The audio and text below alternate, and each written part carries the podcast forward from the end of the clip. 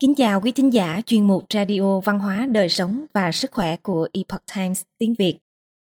Hôm nay chúng tôi hân hạnh gửi đến quý vị bài viết của tác giả Jeff Minnick có nhan đề Bốn bài diễn văn từ nhiệm của các vị tổng thống, cảnh báo hiểm nguy và hy vọng tươi sáng. Bài viết được dịch giả hữu minh chuyển ngữ từ bản gốc của The Epoch Times. Mời quý vị cùng lắng nghe. Trong bài viết, những bài diễn văn từ nhiệm của Tổng thống của ký giả Cliff Squigney, ông nêu lên rằng trước Tổng thống Harry Truman, chỉ có ba Tổng thống viết các diễn văn từ nhiệm chính thức với quốc gia. Như ông Whitney chia sẻ với chúng ta, có ba yếu tố có thể giải thích tình huống này. Thứ nhất, một số nguyên thủ quốc gia thời kỳ đầu rất kính trọng Tổng thống George Washington và bài diễn văn từ nhiệm của ông đến mức họ cho rằng việc có một bài diễn văn của riêng mình là không phù hợp. Bên cạnh đó, trong số 45 tổng thống Hoa Kỳ, có 8 vị đã qua đời trong khi đương nhiệm. Bài diễn văn thông điệp thường niên cuối cùng của một tổng thống gửi đến Quốc hội, hiện nay được gọi là thông điệp liên bang, diễn ra vào những ngày gần cuối nhiệm kỳ, khiến một số nguyên thủ quốc gia kết hợp bài diễn văn từ nhiệm với bản báo cáo đó. Trong số những tổng thống đã nhân dịp này để suy ngẫm về thời gian tài vị của họ và những gì có thể diễn ra trong tương lai. Đặc biệt là bốn vị gồm có ngài George Washington, Harry Truman, Dwight Eisenhower và Ronald Reagan đã đưa ra một số lời cảnh tỉnh mà thậm chí đến thời nay chúng ta vẫn phớt lờ khi đang ở trong nguy hiểm. Một số lời khuyên từ các vị tổ phụ Trong bốn bài diễn văn, Lời từ nhiệm chính thức của ngài Washington với quốc gia là dài nhất cho đến nay và được đưa ra bằng bản in chứ không phải được đọc từ lễ đài. Hơn nữa, hai quý ông đã giúp ngài Washington soạn thảo bài diễn văn của mình là chính trị gia James Madison và Bộ trưởng Ngân khố Alexander Hamilton. Những người chắc chắn là viết diễn văn giỏi hơn bất kỳ quý ông và quý bà nào làm việc cho các tổng thống khác. Trong bài diễn văn của mình, Tổng thống Washington đã tán dương những thành tựu của Mỹ quốc và ca ngợi công cuộc tự do. Trong phần kết luận của mình, ông cũng nhận trách nhiệm về bất kỳ sai sót hoặc lỗi lầm nào mà ông đã mắc phải trong suốt 8 năm tại vị. Nhưng ông cũng cảnh báo quốc gia non trẻ này về những nguy cơ trong hiện tại và tương lai. Nổi tiếng nhất trong số này là những lời cảnh báo về các liên minh cạm bẫy với các cường quốc ngoại quốc, lo sợ rằng nước Mỹ có thể bị cuốn vào các cuộc chiến tranh ở hải ngoại hoặc bị lạm dụng bởi các hiệp ước thiên vị quốc gia này hơn quốc gia khác. Thậm chí ngày nay, một số chính trị gia và những nhà bình luận phất lá cờ cảnh báo này bất cứ khi nào các cam kết của chúng ta với các quốc gia khác có thể gây tổn hại cho Hoa Kỳ. Chúng ta thường ít nghe thấy một số cảnh báo khác của Tổng thống Washington. Ông viết, sự xuống dốc của tôn giáo và đạo đức sẽ phá hủy nền Cộng hòa này. Ông lo sợ rằng một số người có thể tìm cách tấn công hiến pháp thông qua những thay đổi. Những sửa đổi sẽ làm suy yếu sức mạnh của hệ thống này và do đó ngầm hủy hoại những gì không thể bị lật đổ ngay lập tức. Ông cũng minh bạch lên án các đảng phái chính trị và sự bè phái, kêu gọi tất cả cùng làm việc vì lợi ích chung của quốc gia này. Ngôn từ hùng hồn của vị quốc phụ tình yêu rõ ràng của ông dành cho nền cộng hòa này. Và những lo ngại của ông cho việc bảo tồn nền cộng hòa chính là lý do tại sao thời này chúng ta vẫn coi trọng những lời khuyên của ông. Những lý tưởng của chúng ta sẽ chiến thắng. Tổng thống harry truman chào tạm biệt người dân mỹ từ oval office thông qua buổi phát thanh.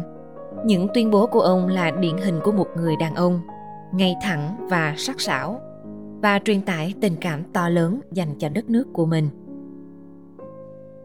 Ông Truman bắt đầu bằng cách liên hệ một số chi tiết về việc đắc cử tổng thống của mình. Sau đó, trong bài diễn văn, ông nói theo sự khiêm tốn của ngài George Washington khi viết rằng khi Tổng thống Franklin Roosevelt qua đời, tôi cho rằng phải có hàng triệu người tài năng hơn tôi để đảm nhận chức vụ tổng thống. Nhưng công việc này đã là của tôi và tôi phải thực hiện và tôi đã cố gắng cống hiến cho công việc đó hết thảy những gì tôi có. Về trên những rắc rối toàn cầu, căng thẳng với Liên Xô, chiến tranh ở Triều Tiên, ông Truman sau đó dành thời gian đáng kể cho những vấn đề ngoại giao. Về Liên Xô, ông bày tỏ sự tin tưởng rằng Mỹ quốc cuối cùng sẽ chiến thắng trong các cuộc đối đầu với chủ nghĩa cộng sản. Kết luận rằng, cuối cùng, sức mạnh xã hội tự do và những lý tưởng của chúng ta sẽ chiến thắng trước một hệ thống không kính trọng cả Thiên Chúa lẫn con người. Ngay trước phần trình bày đó, ông bình luận về câu hỏi mà một số công dân hỏi ông. Tại sao chúng ta không ban hành tối hậu thư, tiến hành chiến tranh tổng lực, thả bom nguyên tử? Ông Truman trả lời rằng, loạt hành động này không phải là cách làm của người Mỹ. Ông nói thêm những lời mà một số nhà lãnh đạo hiện nay của chúng ta có lẽ cần phải ghi nhớ. Bắt đầu chiến tranh nguyên tử là điều hoàn toàn không thể tưởng tượng được đối với những người có lý trí. Gần cuối bài diễn văn, tổng thống truman nói, tôi không thể không mơ ước chỉ một chút ở đây và chia sẻ với thính giả tầm nhìn về một thế giới hòa bình với đầy đủ thực phẩm cho tất cả mọi người.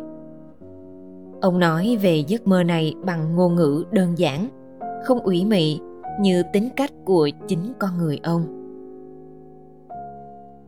lời chào cuối cùng của vị thống tướng trong một cuộc phỏng vấn gần đây với ký giả Jane Jackelek của The Epoch Times, ứng cử viên tổng thống năm 2024 Robert F. Kennedy Jr. nói Tổng thống Eisenhower đã thực hiện điều mà hôm nay tôi nhìn nhận là bài diễn văn quan trọng nhất trong lịch sử Mỹ quốc. Đó là bài diễn văn từ nhiệm của ông với quốc gia. Tuy rằng một số người có thể bất đồng với tuyên bố này của ông Kennedy, nhưng chắc chắn rằng lời nói từ biệt của Tổng thống Eisenhower trong bài diễn văn kéo dài chưa đầy 10 phút, chứa đựng một số lời khuyên tuyệt vời. Những lời cảnh báo thậm chí phù hợp với thời đại của chúng ta hơn so với 60 năm trước. Giống như người tiên nhiệm Harry Truman, ông Eisenhower dành một phần đáng kể trong bài diễn văn của mình để bình luận về các vấn đề bàn giao. Về chủ nghĩa cộng sản, ông nói Chúng ta phải đối mặt với một hệ tư tưởng thù địch, có quy mô toàn cầu với bản chất vô thần. Sau đó, ông nhắc nhở công dân Mỹ quốc tiến bước vững vàng, chắc chắn và không than vãn về những gánh nặng của cuộc đấu tranh kéo dài và phức tạp khi sự tự do đang bị đe dọa. Cụm từ khu liên hợp công nghiệp quân sự có lẽ là phần được ghi nhớ nhiều nhất trong bài diễn văn này và vẫn còn được sử dụng phổ biến cho đến ngày nay. Đây là lời cảnh báo nổi tiếng của Tổng thống Eisenhower. Trong các hội đồng chính phủ, chúng ta phải trông chừng việc khu liên hợp công nghiệp quân sự giành được ảnh hưởng không chính đáng. Dù có chủ ý hay không chủ ý, khả năng gia tăng các hậu quả thảm khốc của việc quyền lực được đặt nhầm chỗ đang tồn tại và sẽ luôn tồn tại. Một lời cảnh báo khác ít được nhớ đến, nhưng lại vô cùng quan trọng. Khi nói về những thay đổi to lớn đang diễn ra trong công nghệ, những lời của vị tổng thống sắp mãn nhiệm này mang tính tiên tri.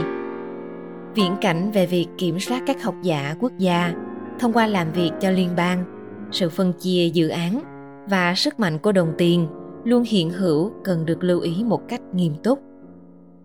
Tuy nhiên, cùng với việc tiến hành các nghiên cứu và khám phá khoa học như chúng ta nên làm, chúng ta cũng phải cảnh giác với mối nguy hiểm tương đương và đối lập rằng những chính sách công mà bản thân nó có thể là thứ giam giữ dưới tinh hoa khoa học công nghệ. Bằng một vài từ này, tổng thống eisenhower đã tóm tắt ứng phó gần đây của chính phủ chúng ta đối với đại dịch covid. Khi người mỹ thấy mình trở thành tù nhân của giới tinh hoa khoa học công nghệ. Người diễn thuyết vĩ đại. Giống như ba tổng thống khác được đề cập ở đây, tổng thống ronald reagan nói về những thành tựu của chính phủ của ông cả bên trong và bên ngoài quốc gia. Những nội dung như những thay đổi ở liên bang xô viết dẫn đến sự sụp đổ của chế độ này ngay sau khi ông reagan rời khỏi tòa bạch ốc và sự hồi sinh của nền kinh tế mỹ tương tự như ngài george washington ông reagan cũng thừa nhận thất bại của mình đặc biệt là vấn đề liên quan đến thâm hụt ngân sách. Trong bài diễn văn của mình, tính tình vui vẻ và sở trường kể chuyện của Tổng thống Reagan được thể hiện rõ ràng và mạnh mẽ. Nhưng cũng giống như những người tiền nhiệm, ông nói lên những lo ngại về tương lai. Cuối cùng, ông nói, có một truyền thống tuyệt vời về những cảnh báo trong các bài diễn văn từ biệt của Tổng thống. Và tôi cũng có một lời cảnh báo trong tâm trí mình từ lâu. Sau đó, ông chia sẻ mối lo ngại sâu sắc của mình về việc mất đi lòng ái quốc vững chắc. Nêu ra rằng, người Mỹ thiếu đi tình yêu đất nước được bén rễ sâu trong văn hóa như thời trẻ của ông. Ông tự hào về sự trỗi dậy của niềm kiêu hãnh dân tộc – đã xuất hiện trong thời chính phủ của ông. Nhưng lo sợ rằng, lòng kiêu hãnh này sẽ không kéo dài, trừ khi nó dựa trên những suy nghĩ thấu đáo và sự hiểu biết. Tôi đang cảnh báo về việc ký ức của người mỹ đang dần bị xóa mất, mà cuối cùng có thể dẫn đến sự tàn lụi của tinh thần mỹ quốc. Để ngăn chặn sự tàn lụi đó, vị tổng thống này kêu gọi các trường học và giáo viên dạy lịch sử không dựa trên những gì thịnh hành mà dựa trên những gì quan trọng và chú trọng hơn vào các nghi lễ của cộng đồng. Đây là đoạn mà chúng ta tìm thấy lời tuyên bố thường được trích dẫn của ông rằng mọi thay đổi lớn ở Hoa Kỳ đều bắt đầu từ bàn ăn. Khi ông khuyến khích các bậc cha mẹ và con cái thảo luận về chính trị, lịch sử và văn hóa tại nhà của họ. Lắng nghe và học hỏi Bốn vị tổng thống này khác nhau về xuất thân, nhưng họ đều có một điểm chung. Tình cảm sâu sắc và không lay chuyện đối với tự do và đất nước của mình. Với trí tuệ có được từ kinh nghiệm, họ đã cảnh báo các thế hệ hiện tại và tương lai về những cạm bẫy có thể diễn ra.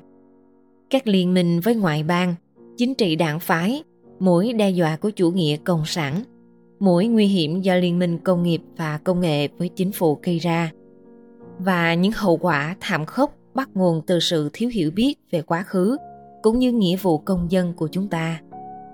Những mối nguy hiểm mà họ mô tả đã không biến mất. Ngược lại, chúng đã trở nên trầm trọng hơn và thậm chí giờ đây còn gây tổn hại cho đất nước chúng ta. Dù vậy, cũng còn một số tin tốt. Khi xem lại lời khuyên mà các vị tổng thống này để lại cho chúng ta chúng ta nhận thấy rằng mỗi người trong số họ đều đưa ra sự khích lệ và hy vọng. Tôi có niềm tin sâu sắc và bền vững vào số mệnh của những người tự do. Tổng thống truman nói, và những người khác cũng bày tỏ cùng cảm nghĩ theo cách riêng của họ.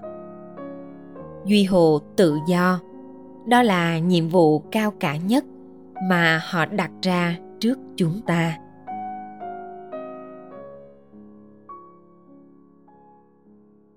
Quý thính giả thân mến, chuyên mục Radio Văn hóa Đời sống và Sức khỏe của Epoch Times tiếng Việt đến đây là hết. Để đọc các bài viết khác của chúng tôi, quý vị có thể truy cập vào trang web epochtimesviet.com. Cảm ơn quý vị đã lắng nghe, quan tâm và ghi danh theo dõi kênh. Mến chào tạm biệt và hẹn gặp lại quý vị trong chương trình lần sau. Kính chúc mọi điều bình an và tốt lành đến quý vị cùng người thân.